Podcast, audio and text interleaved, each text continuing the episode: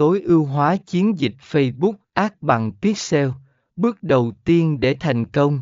Phần bốn mươi mốt: Làm việc liên tục. Quá trình này là một quá trình liên tục. Hãy luôn học hỏi từ dữ liệu và áp dụng những cải tiến để tối ưu hóa hiệu suất của chiến dịch của bạn. Tóm lại, sử dụng Pixel không chỉ giúp bạn tạo chiến dịch quảng cáo hiệu quả trên Facebook, mà còn giúp bạn liên tục cải thiện hiệu suất thông qua việc theo dõi, thực hành và tối ưu hóa.